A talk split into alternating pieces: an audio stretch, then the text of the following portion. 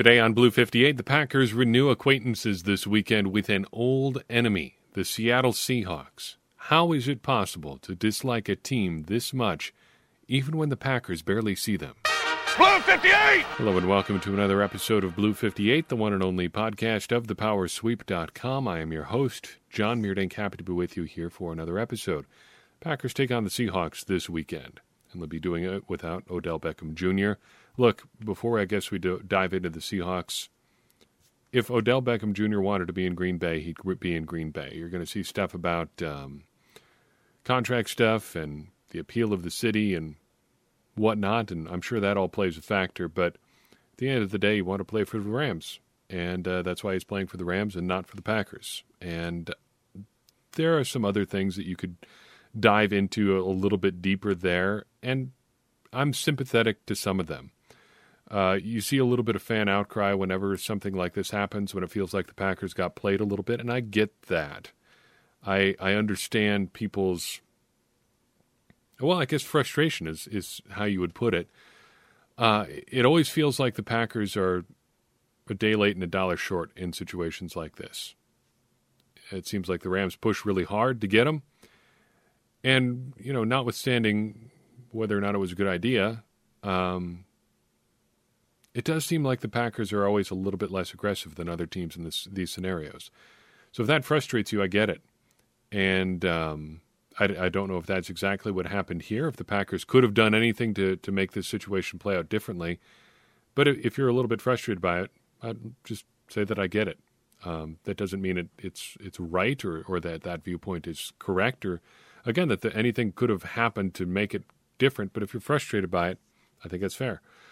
But the Seahawks, the Seattle Seahawks.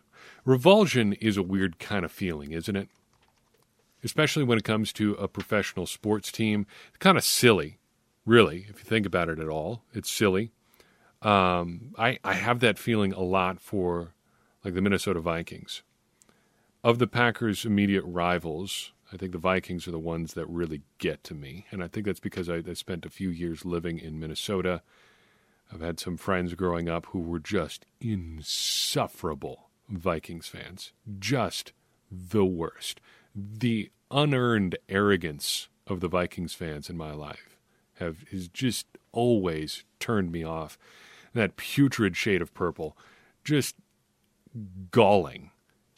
The Minnesota Vikings just bring out feelings in me that make me feel a little bit silly, because getting that worked up over a sports team, especially a sports team like you're not even rooting for, it's a team you're rooting against, I guess, feels weird.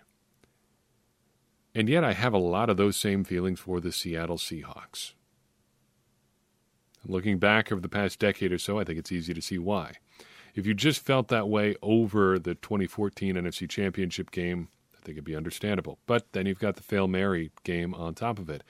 And you've got Russell Wilson just big and being a big old cheesy weirdo. You've got Pete Carroll trying to wear out a piece of gum on the sidelines. Just, it gets under your skin a little bit.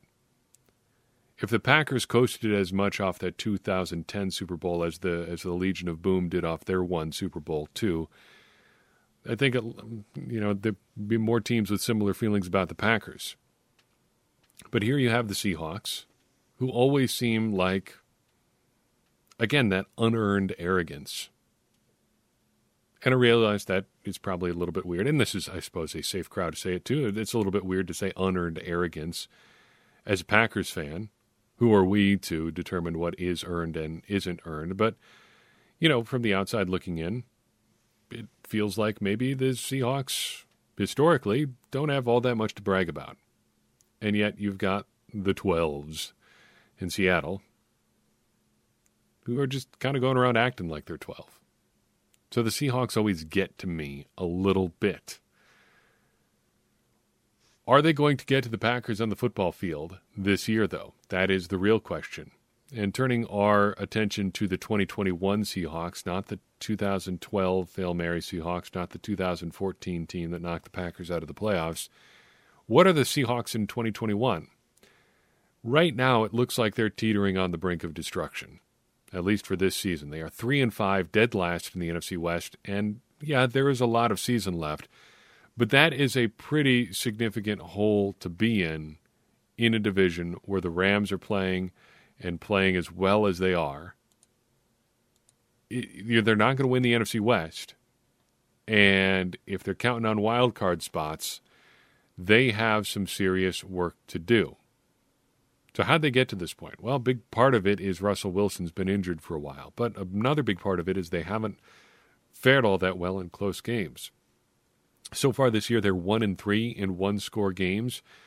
And really, other than blowing people out, they're not coming up with that many wins. Their expected win-loss record is four point three and three point seven so far this year. So at three and five, they are significantly underachieving. It's not great in Seattle so far this year. What about the uh, Seahawks offense versus the Packers defense, though? Diving beyond the conceptual of this team to the real. Starting with the quarterback, they've got Russell Wilson, the cheesiest man alive. Back in the lineup this week after several weeks out with a finger injury, made himself a comeback video and everything. Aren't you proud of Russell Wilson? He was on a pretty good tear before his injury, completing seventy-two percent of his passes for about eleven hundred yards, ten touchdowns, one interception, cruising right along. And a big reason he's been able to cruise along so far this season is because the Seahawks are unusually strong at wide receiver. They are strong but not deep, but their strength is as good as anybody. Probably have a case as the best wide receiver duo in the league. Tyler Lockett and D K Metcalf have almost identical stat lines but are very different at pl- as players. Lockett, five foot ten, one hundred eighty-two pounds, has posted forty-one catches for five hundred seventy-nine yards and three touchdowns so, so far this year. He is more of just a deep threat, straight down the field type guy. His average depth of target so far this year is eleven point six yards, and he's not doing a whole lot with the ball after the catch, just four yards after every time he catches the ball. D K Metcalf, meanwhile, is a towering pillar of muscle at six foot four, two hundred thirty-five pounds. He is Uh, caught thirty-nine passes for five hundred eighty yards and eight touchdowns so far this year, and he has been attacking more the intermediate routes and generating a lot of yards after the catch. eleven point seven yards from the line of scrimmage is his average depth of target on the year. He's averaging five and a half yards after the catch every time he gets his hands on the ball. There's a flip side to this, though. Though the Seahawks are good when they pass the ball, they are vulnerable on the offensive line. They're one of the worst pass-protecting offensive lines in the game so far this year. They are twenty-sixth, according to Football Outsiders, by adjusted sack rate. So, though the Seahawks can be effective when they pass the ball, though they've got some good guys to throw to and a good trigger man doing it in Russell Wilson, protection is the big problem there. And if you can't protect your quarterback, as the Packers learned firsthand last Sunday, it doesn't matter who it is back there, it's, uh, it's going to be a problem. How about when the Packers are on offense, taking on the Seahawks defense? Are they the Legion of Boom? No, but they are fairly strong at points. This relevant in particular to the Packers, the Seahawks are relatively strong against the run. eleventh best by D V O A so far this season, but for as good as they are against the run, they are equally weak against the pass. They are twenty-fourth in the league by D V O A against the pass because everybody throws on them. Yeah, everybody. They've given up four three hundred yard games to opposing passers so far this season. It hasn't been great for the Seahawks on defense. Are there any redeeming factors, any redeeming qualities up front? Well, I would start with Al Woods, their six foot four, three hundred thirty pound pocket pusher. Big dude up front pushing people around. Just one sack and three quarterback hits on the year so far, but he will move the pocket, and he does make things easier for other pass rushers. Now, we spend a little bit of time in every conventional preview that we do talking about a couple of our, our stats that we track, production ratio and ball hawks. Well, not much to write home about either spot here because the Seahawks are not getting to the quarterback and they're not getting their hands on the football. There's only one guy in production ratio higher than a point five right now, and that is Darryl Taylor. So far, he has four sacks this year, and uh, with a couple tackles for loss in there, he has a production ratio of one point oh exactly. However, Taylor is hurt and seems unlikely to play on Sunday. In ballhawks, meanwhile, Quadre Diggs, one of their safeties, is the only player with more than five so far this year. He's got eight, which is a good figure, But if nobody else is making plays with you, it's kind of just an outlier. The Seahawks have an outlier situation here. By and large, they don't make a whole lot of plays on the football. Even the great Bobby Wagner only has three ball hawks so far this year. Rewinding the clock to the last time the Packers and Seahawks played, we get to go back to the twenty nineteen playoffs.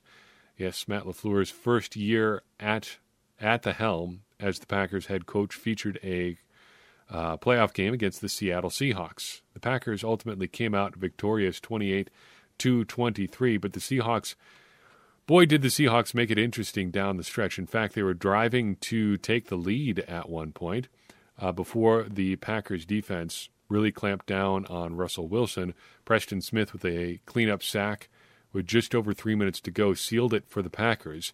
Uh, but boy, did things get a little bit interesting there for a while. But there were plenty of interesting and very good performances for the Packers as well. Davante Adams, eight catches, one hundred sixty yards, two touchdowns in this one. Jimmy Graham, in his second-to-last game with the Packers, uh, had a pretty solid outing. Three catches, forty-nine yards, including a key late third-down conversion that is still a little bit controversial among uh, some some circles of uh, Seahawks fans. But, uh, hey, this doesn't begin to move the karmic needle in the calls the Seahawks have gotten in the um, in the Packers-Seahawks rivalry. Uh, but beyond Adams and Graham, it was pretty much nobody uh, doing any damage through the air. Geronimo Allison had one catch for eleven yards. He is the only other player other than Adams and Graham to have double-digit receiving yards in this game. Aaron Jones, one catch, four yards. Jace Sternberger, one catch, two yards. Marquez Valdes-Scantling, completing his fade into oblivion with one catch for eight yards, and Jamal Williams, one catch for nine yards in this game. But a solid effort by the Packers defense as Zadarius Smith came up with two sacks, Preston Smith came up with two sacks, Kenny Clark got a sack. Just a solid, solid effort from the Packers defense, putting the Seahawks away in the playoffs a couple years back now. Seems like a very, very distant memory. What about this game, though? Are the Packers going to win? Are they going to lose? What is going to happen? I think this is a game the Packers can and should win regardless of who plays quarterback for them on Sunday. Assuming that Aaron Rodgers negotiates his ramp-up period and gets cleared to play on Sunday, there's a chance this one could be a laugher. Because if the Packers play their normal offense, they might be able to put up forty in this game. Davante Adams should be able to do pretty much whatever he wants against the secondary. Marquez Valdes-Scantling is probably due for a couple of big plays as they continue to work him back. Alan Lazard should be able to do what he does. Basically, the Packers should be able to move the ball more or less at will through the air, assuming they can pass protect. And with Seattle's most productive pass rusher out, or at the very least just coming back for this game, there's a good chance there's not going to be a lot of pressure there either. If Jordan Love is the starter, I still think the Packers win because I think Matt LaFleur has learned enough that he's really going to put Love into a much better spot for this game. He's going to have a much better game plan. I would anticipate if he is the starter, it's going to be a lot more short stuff than it was for um, the Packers last week.